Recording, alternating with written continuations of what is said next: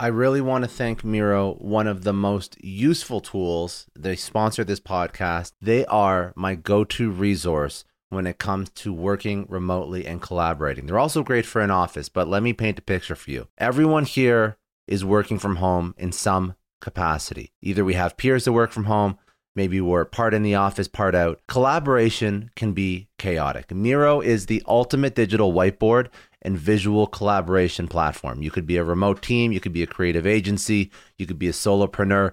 Miro allows you to brainstorm, plan, and execute seamlessly. Picture this you're in a virtual meeting mapping out a huge project with Miro. You can drag and drop sticky notes, sketch wireframes, organize ideas all in real time. You collaborate with your team no matter where they are.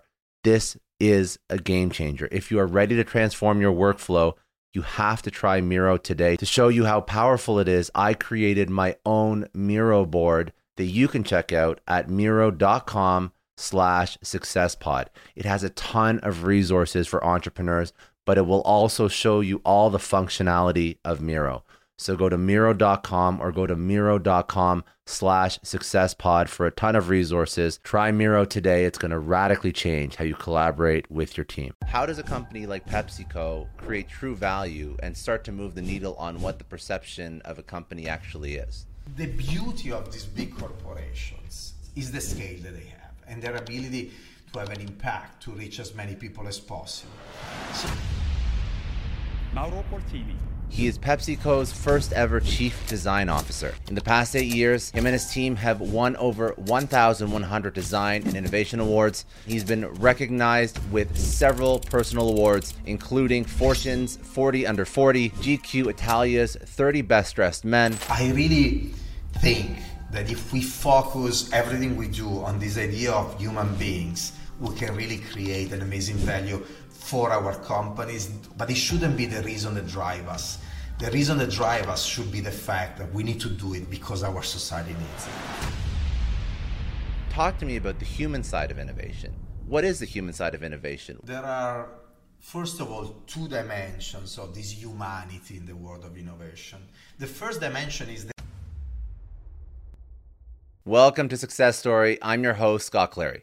The Success Story podcast is part of the HubSpot Podcast Network. Now, the HubSpot Podcast Network has incredible podcasts like My First Million, hosted by Sam Parr and Shaan Puri. They interview some of the most incredible business leaders Alex Hormozi, Sophia Amoruso, Hassan Minhaj, who share their journey to success and how they made their first million. On a recent episode, they featured the acquired podcast hosts Ben Gilbert and David Rosenthal to discuss how they scaled their multi million dollar podcast don't sleep on My First Million. If you want to get inspired, if you want to learn from the best, you got to tune into My First Million wherever you listen to your podcast. Today, my guest is Mauro Porcini. He is PepsiCo's first ever chief design officer. In the past eight years, him and his team have won over 1,100 design and innovation awards. And in 2018, PepsiCo was recognized by Fortune in its Driven by Design list. He was previously 3M's first chief design officer, and he's been recognized with several personal awards, including Fortune's 40 Under 40, GQ Italia's 30 Best Dressed Men, and Fast Company's 50 Most Influential Designers in the United States. In 2018, Porcini was awarded a knighthood by the President of the Italian Republic. Now, we spoke about creativity, we spoke about curiosity, we spoke about ethical business, forced change via COVID, human centricity, design and innovation thinking, creating true value, and how to build a life around Maslow's hierarchy of needs and true happiness.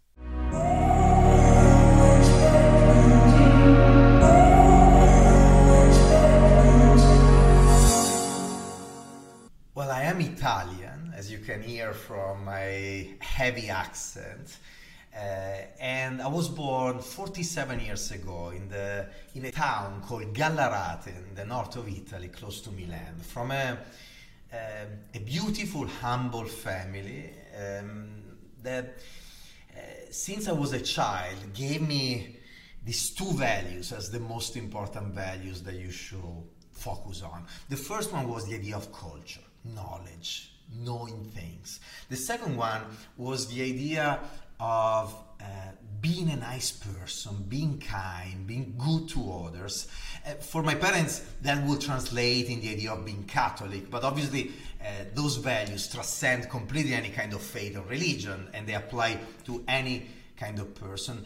My parents will see fame and success and wealth actually as threats that will deviate you from being a nice person, from the stability of a certain kind of life. So, this is the kind of people that somehow uh, educated me in the early part of my journey.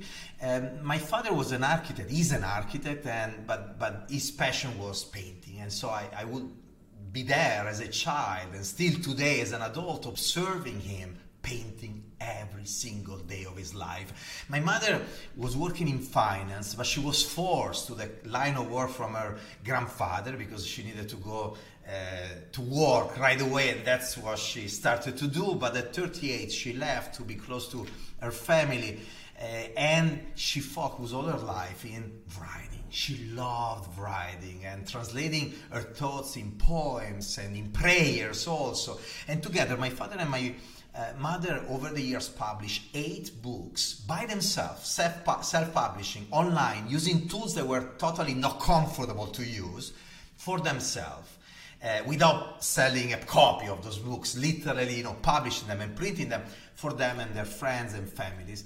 And so this is what inspired me early on in the journey. Then i did my own mistakes. I, I went in different directions. I experimented. I tried all kinds of things and later on in life, I realized how important it was what they taught me back then, and how today uh, those kind of values are the pillar of the person that I became. And and so uh, back then, uh, I had this uh, inspiration of a mother working in the world of literature, a father passionate about the world of art, and I was writing and painting myself, and it was coming pretty well to me. I was pretty good at doing those things. And, and so my dream as a child was to become either a writer, an author of books, or a painter. And I ended up becoming a designer completely by coincidence. Uh, one of the reasons is that as I said at the beginning, I was coming from a humble family. We didn't have a lot of money, so it was already a miracle they could, they could send me to university. By the way, public university, not paying a penny for it. Uh, but even the fact that you had to spend five more years without having an income was a sacrifice for my family. And and therefore there was all the pressure to get a job as soon as we'll get I, I, will get my degree. And so the two words of art and being a writer were probably not you know the words that at least my parents were seeing as the most you know concrete and the ones where you can get you know a stable income and so I decided to go for architecture because somehow it was a little bit more concrete and was combining a little bit of the art and the humanistic approach to what you do uh, with something again that could give me eventually a job. But just a few weeks before I do the exam to enter the faculty of architecture at Polytechnic of Milan, I bump into another thing that Polytechnic was doing. Uh, Eh, essentially a friend of mine from high school calls me one day. I remember the day as it is today. I describe it in the book as if it was literally yesterday today. And he, he tells me look there is a new faculty called disegno industriale industrial design that the politecnico is started just last, last year. I'm thinking i'm going to do the exam for that and you know the admission exam and let's see how it goes. So intrigued by these two words, industrial design. Design was talking to me about art and creativity and innovation, uh, something I really loved. And industrial was making it more concrete, more tangible. It was a new faculty, so there were more opportunities eventually to find a job after uh, I, I, will get the degree. So here I am, I go, I try the exam, and I get, I become first. I get first in out of thousands of people, and so I was like, okay, maybe this is my destiny. What, and I what do you think? To, what do you think? What do you think allowed you to be first? Like what, you don't, don't, have. I still don't... today I have no clue. I really don't know. like, like, look, at school I was doing well, very very well. Uh, I so I don't know. There was a little bit of natural talent, maybe. I, I, I really don't know, but you know, to get first is not that easy. Um, I really don't know. I really don't know. But uh, that's what happened. Um, and maybe maybe maybe it was you know it's the first time they asked me something like this, and when you were asking, I started to think. Maybe it's that curiosity uh, that pushed me to investigate the world already when I was a child and read a lot and, and talk to people. And back then, my father uh, gave me a camera when I was eight years old, and I would go with my bicycle everywhere and take pictures everywhere. And I remember always taking this camera with me. And today we have social media, we have Instagram, we have all these different platforms, and, and by definition, a lot of people are there with their phones ready to capture an interesting moment that they can share online. I do it all the time, I post every day. And you know, when you do something like this, even today, especially today, that kind of platform and that kind of tool push you to try to be curious, to try to catch you know that moment that is unexpected unusual behaviors of people interesting sights you know, whatever you do uh, amazing experiences that you can share with the world. Well i had that kind of curiosity since i was a child because of my camera and because I love. I want to take a second and thank Indeed. They're a huge sponsor of the Success Story podcast. And as business leaders, we're all driven by the search for better. But when it comes to hiring, the best way to search for a candidate isn't to search at all it's to match with Indeed. Now, if you need to hire, you need Indeed. Indeed is your matching and hiring platform with over 350 million global monthly visitors, according to Indeed data, and a matching engine that helps you find quality candidates fast. And Indeed doesn't just help you hire faster. 93% of employers agree Indeed delivers the highest quality matches compared to other job sites, according to a recent Indeed survey. You need to ditch the busy work. You need to use Indeed for scheduling, screening, and messaging so you can connect with candidates faster all the tools you need are in one spot. Join more than 3.5 million businesses worldwide that use Indeed to hire great talent fast. And listeners of the show will get a $75 sponsored job credit to get your jobs more visibility at Indeed.com slash Clary. Just go to Indeed.com slash Clary right now and support our show by saying you heard about Indeed on this podcast. Indeed.com slash Clary. Terms and conditions apply. If you need to hire, you need Indeed. This episode is brought to you by NetSuite. Now, as a business owner, I always remember when my company hits a growth spurt. It's great, but then you realize that things start to break. Things are taking three times as long. Manual processes start to bury your team in paperwork and admin, and you really don't have one reliable source of data or truth to understand how healthy your business is. If this sounds familiar, you have to know three numbers 37,000 that's how many businesses have upgraded to NetSuite, the number one cloud financial system. 25. NetSuite turns 25 this year. That's 25 years streamlining accounting, inventory, HR, and more for growing companies. And one, because your business truly is one of a kind, NetSuite gives you customized solutions so you can manage everything about your business in one place from inventory to invoicing, one powerfully efficient system. I love having all of my data in one spot NetSuite allows me to do that. It gives me the big picture so I can make smarter decisions. And they turn complex financials into understandable, actionable insights. Right now, you can get NetSuite's popular KPI checklist for free to help improve your business. It's designed to help you boost performance across key areas of your business. Go to netsuite.com slash Scott Clary to download the checklist and see how one complete system can transform your growth. That's netsuite.com slash Scott Clary. Get more control in your business with NetSuite. Just a quick question. Have you ever had one of those oh no moments when you realize that you accidentally deleted a huge file? Or worse,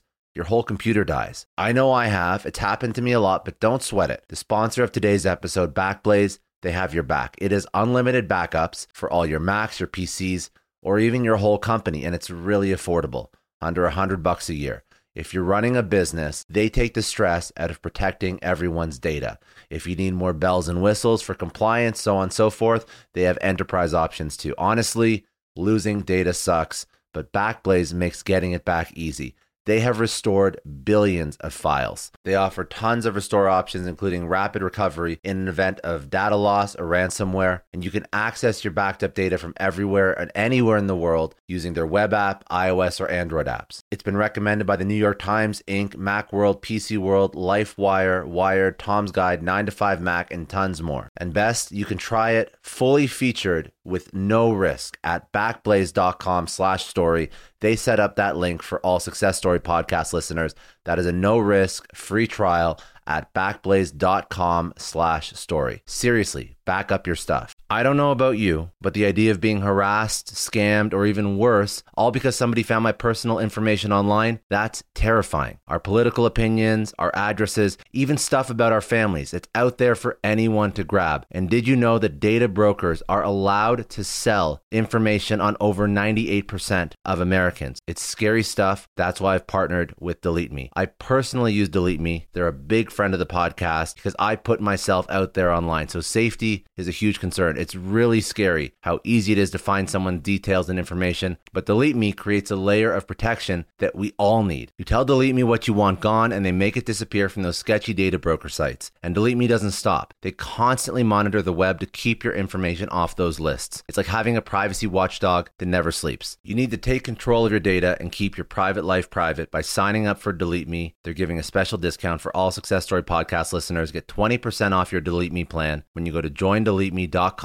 slash success and use promo code success at checkout. The only way to get 20% off is to go to joindeleteme.com slash success and enter code success at checkout. J-O-I-N-D-E-L-E-T-E-M-E dot com slash success. I want to thank Belay for sponsoring today's episode. They provide solutions that all of us need. They help us get back more of our time because time is the most precious resource. A lot of you listening are business leaders, entrepreneurs. You know that if you spend your time incorrectly, it can make or break your business, your personal, professional relationships. It can completely sidetrack you and stop you from reaching your goals. So I'm going to ask you are you protecting your time? How much of your day is eaten up by tasks that could have been done by someone else? Wouldn't you rather spend your time on things that truly matter? The answer should be yes, because you have to to move the needle on whatever it is you're trying to build. That's where Belay comes in. They are the nation's largest pool of exceptional US based talent. Belay offers flexible staffing solutions to free you up. Need a virtual assistant to conquer those pesky administrative tasks, or maybe an accounting professional to really keep your finances in order? Belay can help with all that and way more. Their personalized matching process saves you the headache of hiring by finding the perfect match for your needs in as little as a week. Focus on what matters the most with the help from Belay. Text success that's S U C C E S S to 55123 to learn more and get started. To take pictures and I love to share them with others and I love to share stories of those pictures or even stories in general. That was the other element. You know, when I talk about that, that, that the passion for the world of art and the world of literature, I think they were manifestation of something different. They were the manifestation of this passion for the for everything is visual and everything you can write but once again those are platforms for this desire that people may have to tell stories. I always wanted to tell stories. I've been always somehow a communicator. And so those stories could be told through a picture, it could be told through something that you write. Later on, I realized that you could tell stories through a product, through a brand, to anything you do in life. I think the success of what I was able to build at 3M and then in PepsiCo with the thousands, thousands of designers I've been working with over the years is also driven by the fact that we're not just designing products and brands and driving innovation, but we've been able also to tell the story of what we were doing. And these kind of stories have been exciting the CEOs of these companies, the executive teams, our own designers in house, the ones we attracted to the company. There is this dream, first of all, this vision, and then this ability to share and storytell these stories. And the people that have been hiring over the years somehow had that ability or that passion and desire also to tell stories themselves. So it was not, obviously, it's not being just about me, but about the entire team. And so this idea, uh, you know, combining curiosity, ability to dream, and desire to share stories somehow nurture your know-how, grow your culture. And so I'm psychoanalyzing myself while I'm talking. And maybe one of the reasons why I did well in that test was that I learned a lot through that process very early on without even realizing. You helped me with this question. I love it. A though. little bit of myself. You know? I love it. Well, listen, this is what we have to do. We have to like dive deep into your mind because you've done you when when you're chief design officer at PepsiCo, when you've uh, when you've worked with 3M, um, when you've worked with some of the largest brands in the world, there's there's some reason as to why you're so successful and the and the lens at which you look at the world and you look at brand and you look at product and you look at design, you look at innovation. This is what has allowed you to be successful. So what I'm trying to do is I'm trying to understand, and we're sort of understanding that it was like it was this curiosity, it was this thing that was built into you from a very young age, that probably was a common thread throughout your career and of course has evolved and expanded but this is what's let you be successful repeatedly. This is what allows you to work with one of the largest companies in the world telling their product story and telling their company's story. Yeah and look in the in the book and in everything i do every day in the companies the characteristics that i just mentioned are part of the key traits of the people we, we look for and we hire and we grow inside the organization. I mentioned curiosity. I didn't mention curiosity randomly. Uh, it's the first time I associated it to what happened back then and to that test. But curiosity is something that we celebrate all the time. It's one of the key traits of these innovators I talk about in the book. It's one of the key criteria that we use when we hire people, but also when we grow them inside the organization. For a simple reason, curiosity is that inner desire and passion for learning that makes you look at the world with uh, wonder, with the eyes of a child, with that with the wonder typical of the children. And and you know, I saw these traits in so many incredible innovators I met uh, over the life, over my life these are people often they saw everything. They've been traveling all around the world. They tried all kind of things, and and you see them, no matter all the background, all that experience, they're still able to get excited about something. They look at the details of the behavior of people, of the way they dress, the way they eat, what they read. Uh, everything is able to spark that uh, inspiration, that Eh, that excitement, and is all driven by that curiosity. And they are not afraid of that curiosity. How many people at a certain point reach fame and success and great titles and wonderful positions, and they think that they need to show the world that they know it all because they're there they're up there they're ceos they're business leaders they you know they're successful and they need to show that they don't need to learn more and so they stop being as curious as probably they were before, you know, with the curiosity that drove them to where they are. And they stop, even if eventually they would love to learn more, even if eventually they still have some instinct to ask questions and try to figure out something. But they're afraid to show the counterpart, the people in front of them, the people surrounding them, that they may not know something. How many people we, you know, I met in my life that in these positions they don't ask questions anymore they, because they need to show the world that they know it all. And the reality is that already Socrates, thousands of years ago, told us all that the wise man and woman, the real, you know, the one that really understand things, are the one that know of not knowing anything.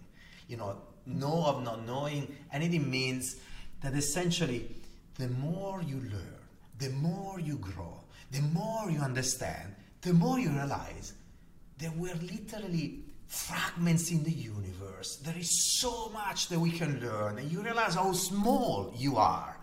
And, and, and this is phenomenal. But it's important to have another characteristic of these innovators, these leaders that I talk about in the book, and that's optimism. Because you, if you're not an optimistic person, the more you realize the little you know and the potential that is out there, the more you, you may get demotivated and demoralized. And we're like, oh my God, I mean, I would never, I, I just can't do it. And this translates in your projects and the things that you can do. The more you have vision, the more you realize how you can change a company, how can drive innovation in a project, how you can change an industry, the more, if you're optimistic, you get excited by this because you see the potential, you keep going no matter the roadblocks and the difficulties. But if you're not that kind of person, if you're pessimistic, if you're not able to get energy out of the potential, then you go the opposite direction. You give up because the, the challenge is too big. Just want to take a second and thank the sponsor of today's episode, HubSpot. Now, if you're growing a business, you've got a ton on your plate. You need more leads. You need to close deals faster. You need to get better insights to connect with your customers. You need a CRM, one that works from day one, gives your teams a central source of truth, and helps them do more faster. That's why you need HubSpot. HubSpot is an all in one CRM platform that will accelerate your business growth without slowing down efficiency.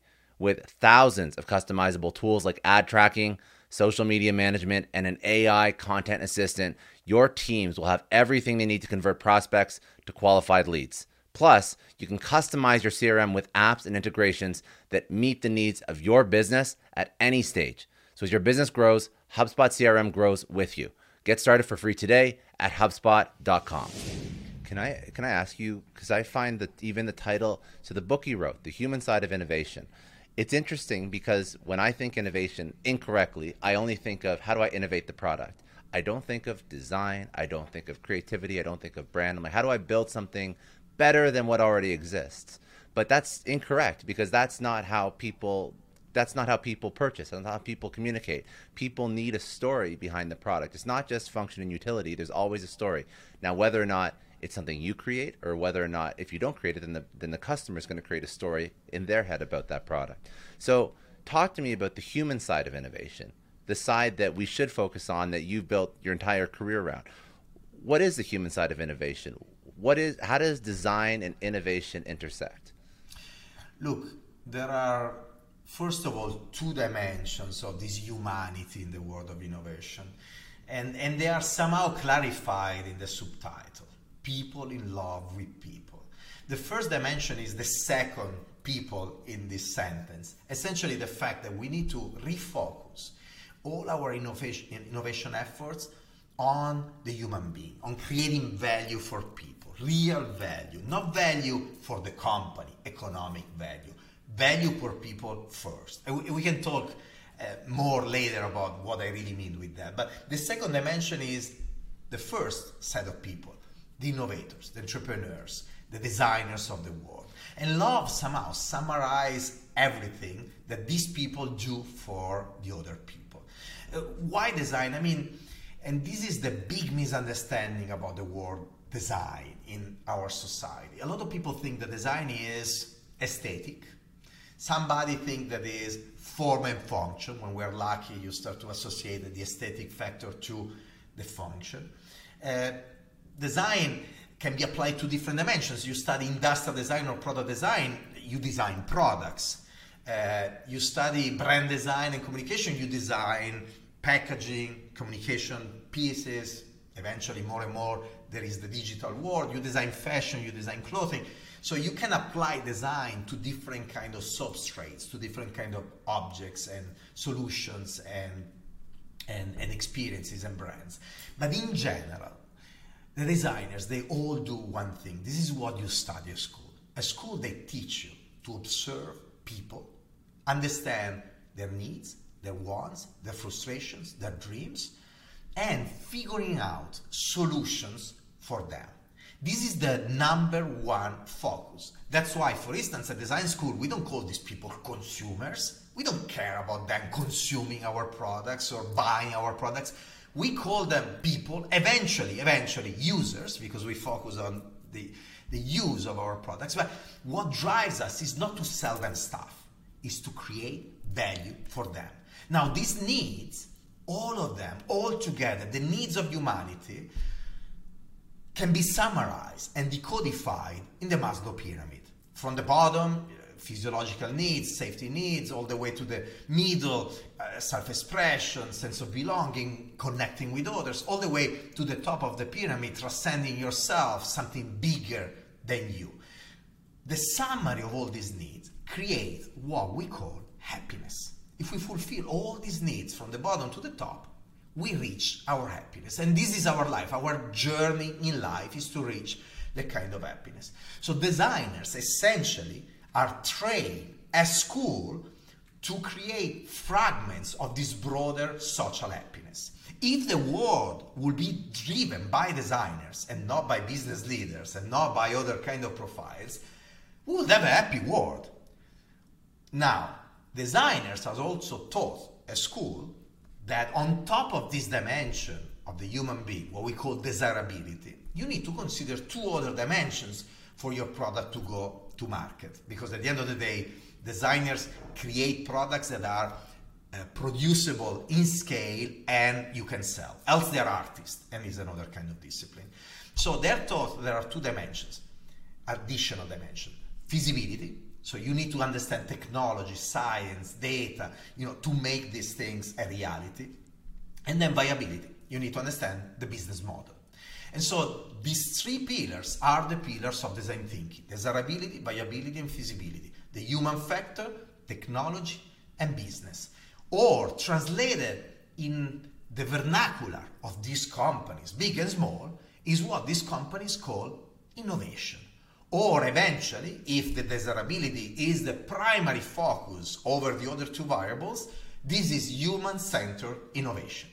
So, design is nothing else than the only education the formula to drive innovation. There is nothing else. If you study business, you study the viability part, eventually, they they teach you something about the desirability component, even though they look at that as a again a lever of the marketing mix, a lever to succeed, but not the only one. You may succeed with a very mediocre product because you are able to use the other levers in a great way and you are still a successful business leader. Um, but they don't teach you mathematics, physics, material science, you know, hardcore technology. If you study technology, if you study chemistry or biology or engineering, they don't teach you the human factor, anthropology, semiotic, human science. So in design school, they teach you these three dimensions. The problem is that then all these designers get out of school and they go in companies and companies trap them in, an, in a very niche definition, job description. They ask them to be aesthetic stylist, to design the aesthetic of a product. And again, sometimes, if you're lucky, it's form and function, but rarely they're leverage for what they can really do. And so one year, two years, five, 10, 15, 20 of these, at the end of the day, also these designers forget what they learned at school and they lose their way. Some of them try to change the system. The dreamers, you know, this is what happened to me. I was like a naive dreamer at 27. I entered 3M in Italy, in the periphery of the American Empire. I was not hired in St. Paul, Minnesota. I was hired in Italy as a design coordinator for the consumer business, it was one of the six businesses of the company just for Europe. So imagine it was anyway a small part of the big business. And here I am with this dream of changing the way 3M does innovation, leveraging design thinking, infusing human centricity. Obviously, was a naive dream. You know, and I, I say this in the in the book. If you don't have a dream, you never you'll never be able to make it come true. And so you need a dream. And a dream is by definition naive at the beginning. And by definition, you will face so many people that will try to stop you from dreaming. They will laugh about your dream. They won't understand your dream. But the real innovator is the one that keep pushing, no matter all this resistance from the system, but also trying to connect the dream with the reality of the business, of the processes of the company, of the uh, reality they live in. This is what they do. They combine the dream with execution and operations. So have you now, as, as you've as you've grown in your career, have you, especially at Pepsi, almost reimagined the place that design has in a business? Is that what you're doing right now? Yeah, look, uh, both at 3M and PepsiCo, um, design didn't exist in this company, so I created the capability from scratch. So by definition, uh, it was my role to reimagine what design could mean in those companies. But my mission transcends 3M first and PepsiCo now. I always look at these companies as, as unbelievable platforms to give me access to billions of people and resources to push something that is bigger than the company itself. And my dream, you know, we have been talking a lot about my childhood. My dream as a child, at the end of the day, was always the one of creating something that could touch the life of people, that could create somehow value into the life of people. For instance, my dream of writing books, you know, the idea of creating something that could touch the imagination of people and could be there and could be there also when I was gone, when I was dead. You know, I would read all these books of people that were not there, you know, existing anymore. I was like, wow, you know, that, that was fame for me. The fame driven by culture and the fame driven by impact in the life of people, you know, in, in your heart, in your soul. So I was always driven, and that's why, by, by this idea, and that's why I told you when I uh, started Design University, I realized that it was something I always wanted to do, but I didn't ex- know a school existed for that. And so here I am in these corporations, and the first meta dream, the big dream, has been for years the one of somehow adding value to the life of people, touching the life of people. When you design something, you impact the life of people. You add a moment of convenience, of style, of fun, of safety to the life of people, depending on what you do. But in a way or the other, if you're driven by the right purpose, you are creating value into the life of people. For sure, you are touching the life. If you're driven by the right values, you're creating positive value. Or you can make the life of people very difficult or complex or diff, you know uh, in a variety of different ways you can make a nightmare you know eventually even in the life of people. So we have a big responsibilities as companies and designers entrepreneurs and innovators in this world to touch the life of people and create a kind of value. That was the big meta dream. The second uh, dream is the one of driving for instance through the platform of pepsico mm, values like sustainability health and wellness, personalization to really create something focus on you, on what you need, on what you want, that makes sense for you. Uh, and, and, and then more recently, I realized another value that comes out of um, the book in a very powerful way, I think, because I really believe in it and I talk about this all the time.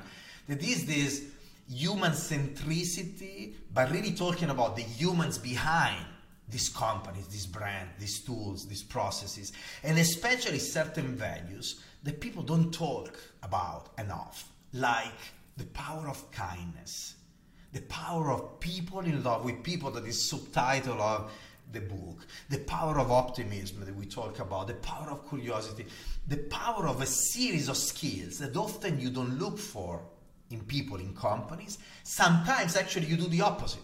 In companies, often you know, and you see it in the literature of management, in the coaching that is done, you know, to business leaders. Often, you look for the opposite of kindness. You want people to be tough, to be a little bit, you know, rough. Eventually, yeah.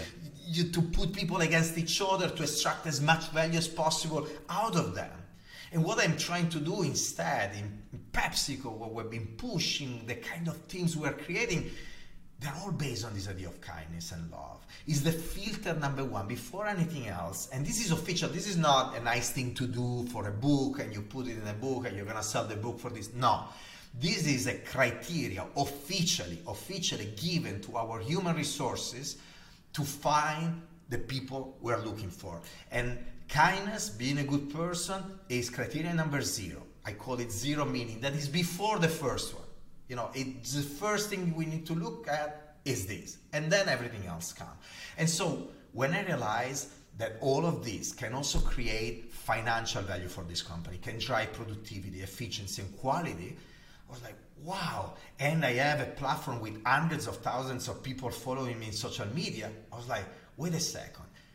This should be my mission as well. I want to push this because i know it works and it can work for so many other people and not just for your company and it's the reason why probably many people would embrace that but if those companies embrace that this will work for our society we create a better world a better society.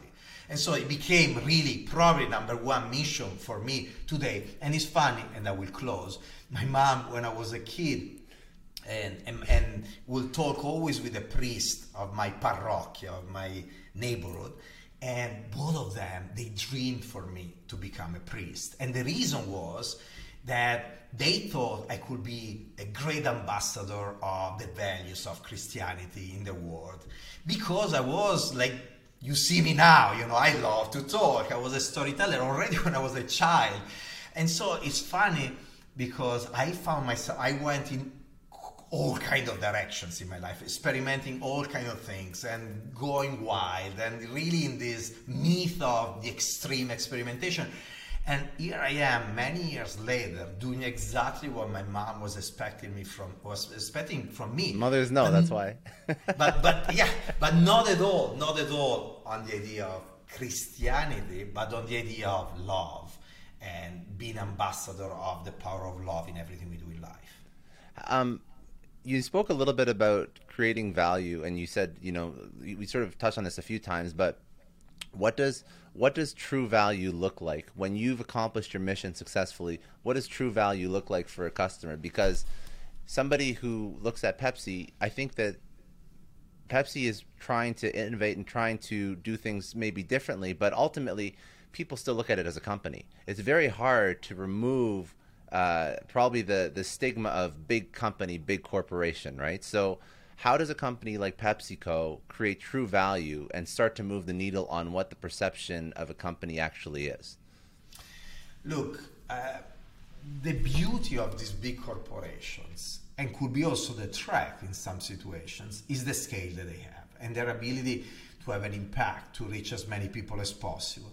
So let's say that value for this society is to drive a more sustainable ecosystem Let's say the value for the society is to have a portfolio of products, uh, snacks and food and beverage that we eat every day that is more permissible, that is healthier for us, uh, and so on and so forth. Let's say there are a variety of different values. I just mentioned a couple.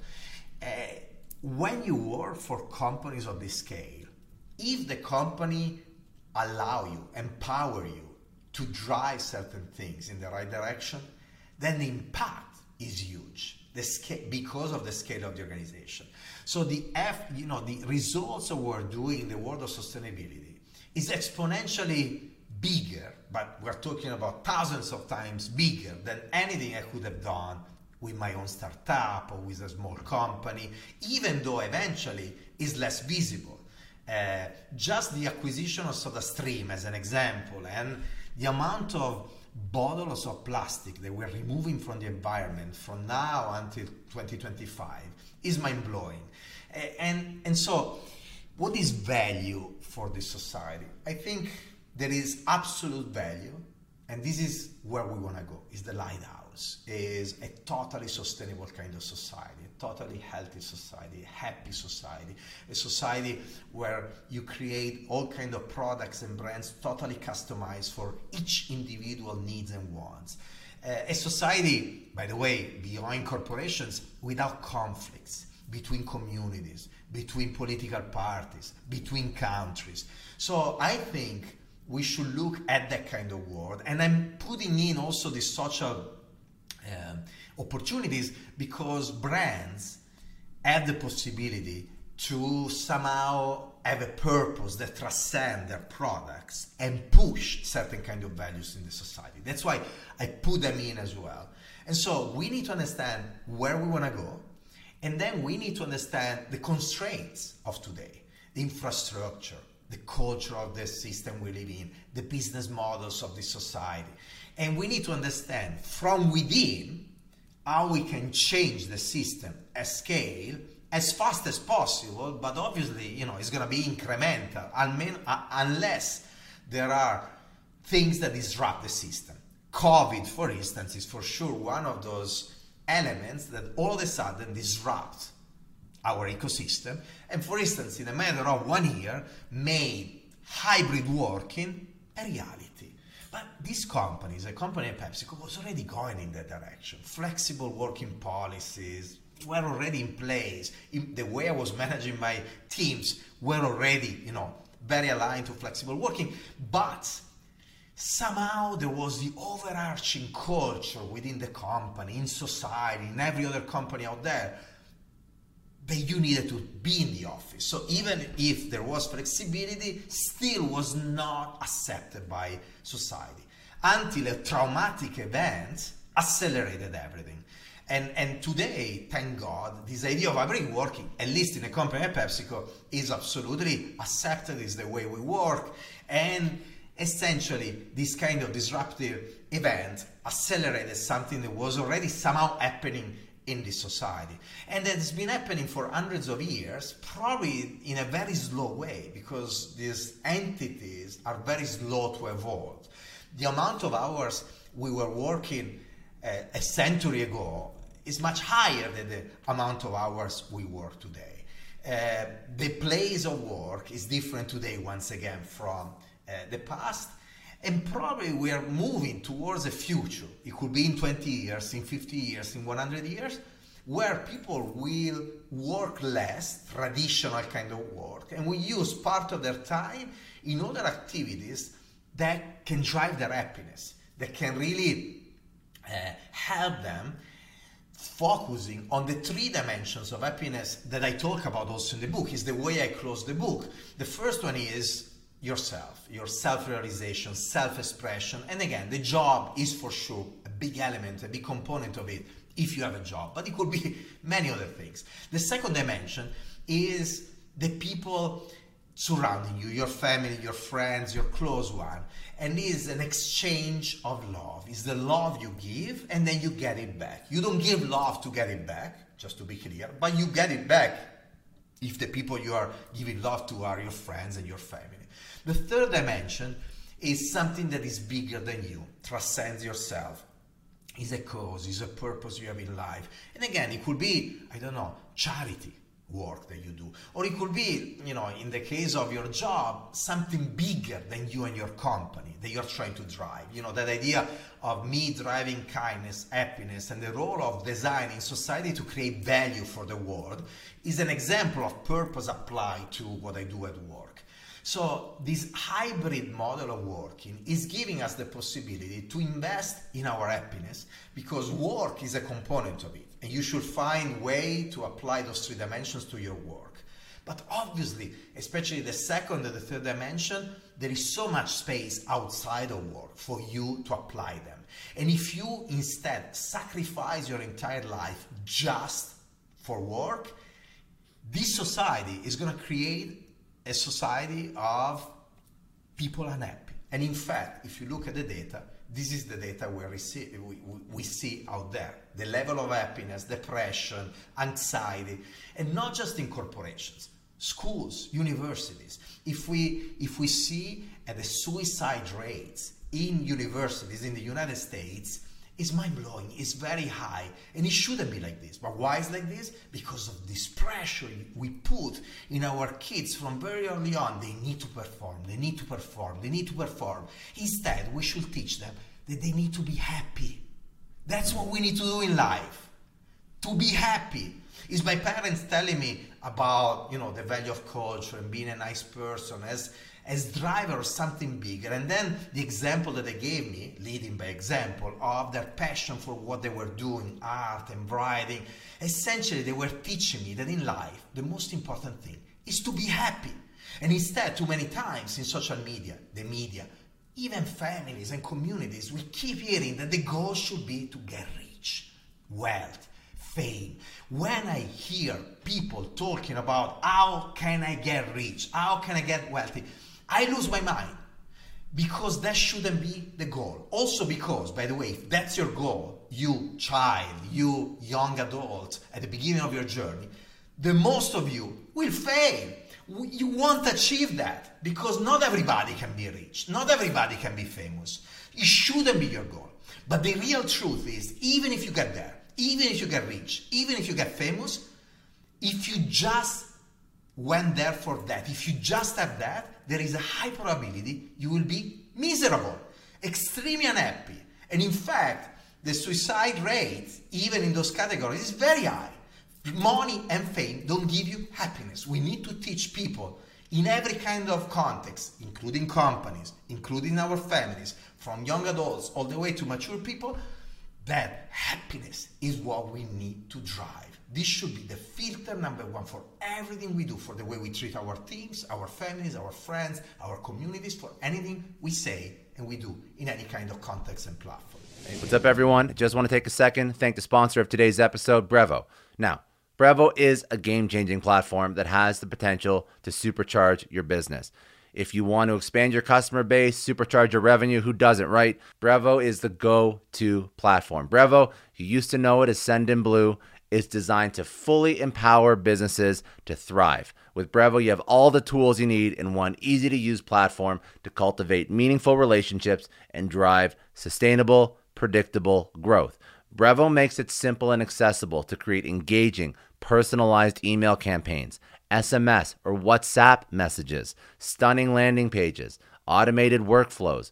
Whether your goal is customer acquisition, retention, loyalty, Brevo checks all the boxes. It has a toolkit you need to turn the one time browser into the long time customer. Beyond just marketing, Brevo is a unified platform. It allows you to streamline your business ops, scheduling meetings, managing tasks and projects all in one place. It's an ideal growth tool for marketers, SMBs, and sales teams looking for one consolidated toolbox to scale their business. It's trusted by over 500,000 businesses across 180 countries. It includes leaders like Sodexo, Louis Vuitton, Carrefour, eBay, Michelin. They all rely on Brevo's robust technology and extensive integrations to deliver unparalleled customer experiences, reduce costs, drive sales. This is what you got to do. Get started with Brevo for free by clicking our link below or going to brevo.com slash success and use the promo code success to save 50% on your first three months of the starter and business plan. That's brevo.com slash success, promo code success, and sign up for free. I think that's so smart. And actually, I think that you you came from Europe, and you know that it's very different in Europe than it is in North America. North America is very U.S. is very bad for this. So I actually think that the there's nothing positive about COVID at all. But if you can say that there was one positive thing that came from it, it's the fact that everybody's remote. Everybody has hopefully uh, more options as to where they want to work, and I think that that's forcing companies to be more aware of work life balance and putting employees first because if I can work from home, I can work from any company. I'm no longer required to stay with a, a, a, garbage company that treats me that treats me horribly. I can go work for anybody, and I think that that's actually a good thing because it'll force companies to be better. That's my opinion. I, I hope so. I, am praying that's the case. Uh, look, I I hope the certain companies, and I look, I, I say this with sincerity. PepsiCo, I love the way they're embracing this. I, I love the way Ramon Laguarta, the CEO of the company during COVID, embraced human centricity. Uh, if I didn't think this, I wouldn't just mention PepsiCo and I would just, you know, go on with yeah, my yeah. thoughts. But I, I believe in it uh, strongly. So I hope that companies like PepsiCo, and there are a variety out there, embrace this kind of idea and essentially can push the others that didn't embrace it yet to go in that direction. The more companies embrace this idea of human centricity and work life balance, the more opportunities people will have to get out of the companies that don't and go to companies that instead uh, do this. Uh, for sure, is today, in this moment, becoming a wonderful competitive advantage to find the best talents out there. So, offering something like this is, is extremely important, but I think it's an ethical uh, need, is a is an ethical goal that every company should have. Again, we invented the idea of work thousands of years ago, in the prehistoric time, to essentially delegate to others the creation of goods, products, services that we needed personally. I could produce X, I couldn't do more than that. So I ask you, my friend, my family, to do something else and together we can generate value for our community. And then you scale it up and you started to create the cities organized around the, the idea of work. And then companies and multinational corporations and brands. But the initial idea was the one of using the practice of work First of all, as an act of love, creating something for myself and for others because of their needs to reach that happiness. Second, as a tool to reach that happiness, to fulfill needs from the basic one all the way to the top of the Maslow pyramid to help others. Then we forgot about this and we substitute the act of love and the interest of other human beings that you are serving through your products with the economic interest, with the financial interest, with the extraction of as much profit as possible out of the system. And, and we transform work in a driver of that economic profit, and many people became cog in this machine. Mm-hmm. And it's time we rebalance all of this and we really understand that work is a platform to reach happiness. And when I talk about people in love with people, that means that you need to think about your company, your business as a platform to love other people. So to create products and brands and experiences that are really meaningful to them, they're really adding value to them. And then the first people, people in love, you need to think about your companies as entities that are there to make people happy, including their employees, including the people working in those organizations. And again, I'm seeing this happening. I'm seeing no matter the ecosystem we are in, no matter you know how society is organized, I see the conscious effort of companies to try to change things and the progresses that we're doing. And so I'm just positive also because if I look at the new generations, especially if I look at the new generations, these are people that are growing up without the idea of boundaries and a state against the other and country against the, the other country. Uh, they're growing up with the idea uh, that racism is not a good thing, that you know we should be diverse simply because well when you go in the metaverse and you meet people they're from everywhere from all around the world. In fact if you grow in a city like New York or in a metropolis where you have a, you're exposed to people different than you, it's more difficult to be racist, to mm-hmm. hate diversity, simply because you understand that those people, no matter the color of their skin, their gender, their political orientation, their sexual preferences, they're like you. They're exactly like you. We're all the same and all different in the meantime. Hmm. Who are the people that are afraid of diversity? the people that are not exposed enough to the kind of diversity. And so they are afraid of something that they don't know. They don't know and instead of opening their mind and try to get out of their comfort zone and embrace something that is different, they fear it and they want to push it away. And then, unfortunately, sometimes some people leverage that fear to amplify that hate even more and channel it in wrong directions. But probably the same people that are so racist if they were educated in a different way, if they were raised in connection with people that are different from them, they will think in a different way. And so my hope is that those kids that eventually are not exposed physically to diversity of culture because they live in a remote place where there is not enough interaction with people different than you, because of the digital world, will be more exposed to that kind of diversity so that in 30 years' time, when they will be the leaders of the world, when they will be the leaders of companies, diversity will be just a no-brainer. It's part mm. of who we are. It's the society we live in, and mostly is the richness of who we are as human beings.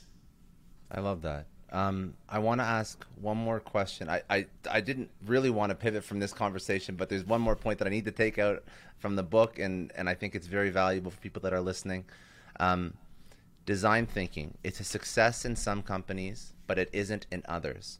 So if you're a business leader listening to this now and you've listened to everything you've spoken about um, in terms of how to bring design and how to properly understand design and how to apply it to innovation and human centricity, um, why is it not working in some organizations? What do you see yeah. as the biggest red flag? Look, this is so important because eh, at a certain point, a variety of different agencies and consultants and leaders were able to finally Uh, bring the attention of the world to this new methodology called design thinking. And so a lot of companies got really excited by this. They were like, "Oh, we need to invest in it," and and and the mistake that many of these companies made was to think that in design thinking as a methodology, there was the solution. So here they are, and they bring in designers or design consultants, often not even designers in house, just consultants, and they start to use design thinking as a tool. The double diamond, you know, the, the diverging phase of ideation, the converging phase of testing and learning, and then you diverge again and converge again. So the tool, the design thinking tool. And they didn't realize that the main difference was not driven by the tool. The tool is like a brush. Put a brush in the hands of Picasso, or put a brush in the hands of your tax accountant, and probably the results will be very different, unless your tax accountant is the reincarnation of Picasso. So, it was. Is that your Alexa? Picasso, the reincarnation of Picasso talking to me right now. Thank you. Stop, Siri. No, I don't know. She's still talking, and and so companies spend so much time often in defining the best brush with the right bristle and the right material, and they spend millions of dollars with consultants to define the brush, and they they think that with the brush they will create the best painting, and when they don't get the best painting, they blame the brush and they get pissed about the brush. Brush, why you didn't create what Picasso was able to do? This is what happened to design thinking in many situations where they introduced the right methodologies, but they didn't have the right thinkers. And by the way, design thinking should remind us that the thinking part is the key component of that. And that's why years ago I came up with this list of the characteristics of the unicorns. You know, the ability to observe reality in a unique way with extreme curiosity, the ability to extract learnings in a certain way, the ability to prototype with courage, to push things against roadblocks, to change the game within an organization, to bring others with you with empathy, not to be arrogant, both in your observation of reality and admit that you don't know certain things, but also in the way you interact with other functions, design with marketing, with R&D, and so on and so forth, a series of other characteristics that make all the difference of the world between successful ideas and non-successful ideas. Between generating the right insights translating them in the right products and the ability to take them to market in a successful way and not. Same tool same brush. You can create the masterpiece of picasso. You can create a scribble of somebody that doesn't have that kind of talent by the way is a natural talent but is also a talent nurtured by education by practice and maintenance I love that. Okay, um, I'm gonna I'm gonna ask one final question to close it out. But before before we close this out, uh, any last thoughts that you want to leave with the audience, and also most importantly, um, where do they connect with you on social media? Where do they go buy your book? Um, any anything else that you want to leave with us? Well, you can follow me in Instagram and in LinkedIn, Mauro Porcini. Uh, there is not many other Mauro Porcini, so you'll find me pretty easily. And I post all the time, every day. So I'm very active there. The book you can find it online, Amazon, Barnes and Nobles, all the usual. The human side of innovation. Yeah. So anywhere. Okay. Perfect. And and the message, I, I really think that if we focus everything we do on this idea of human beings, we can really create an amazing value for our companies. All the business value I'm talking about should be though just the reason why w- uh, the people around us are gonna do it, but it shouldn't be the reason that drive us. The reason that drive us should be the fact that we need to do it because our society needs it. Because if we invest in the human being in that way, we can build a better world, a more sustainable planet, and a better society for all of us to live in. That I should be that. really the driver of everything. Um, okay, so last question. I ask everyone this. You've had an incredible career, now Chief Design Officer at PepsiCo. Um, what does success mean for you in your life, in your career? being happy, being happy, being happy, and never, you know, you may be happy at a certain point in your life. I'm so happy. I just had my daughter. She's five months old. Congratulations. Uh, wonderful family. Thank you. I'm happy with what I'm doing in this company. I have a purpose in life. I have the right work-life balance. But happiness you know, can be there in a moment and can disappear in the future. So happiness is a work. You need to in- keep investing in it. So success for me is to keep this level of happiness or even bigger for the rest of my life.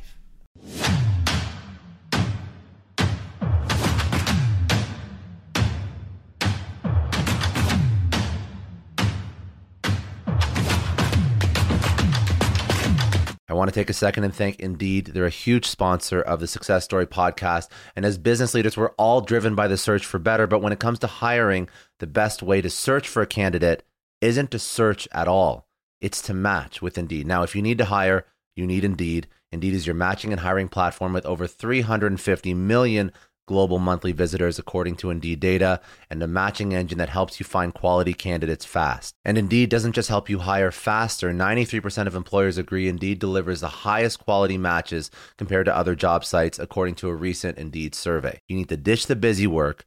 You need to use Indeed for scheduling, screening, and messaging so you can connect with candidates faster all the tools you need are in one spot. Join more than 3.5 million businesses worldwide that use Indeed to hire great talent fast. And listeners of the show will get a $75 sponsored job credit to get your jobs more visibility at Indeed.com slash Clary. Just go to Indeed.com slash Clary right now and support our show by saying you heard about Indeed on this podcast. Indeed.com slash Clary. Terms and conditions apply. If you need to hire, you need Indeed. This episode is brought to you by NetSuite. Now, as a business owner, I always remember when my company hits a growth spurt. It's great, but then you realize that things start to break. Things are taking three times as long. Manual processes start to bury your team in paperwork and admin, and you really don't have one reliable source of data or truth to understand how healthy your business is. If this sounds familiar, you have to know three numbers 37,000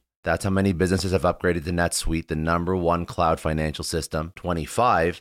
NetSuite turns 25 this year. That's 25 years streamlining accounting, inventory, HR, and more for growing companies. And one, because your business truly is one of a kind, NetSuite gives you customized solutions so you can manage everything about your business in one place from inventory to invoicing, one powerfully efficient system. I love having all of my data in one spot NetSuite allows me to do that. It gives me the big picture so I can make smarter decisions.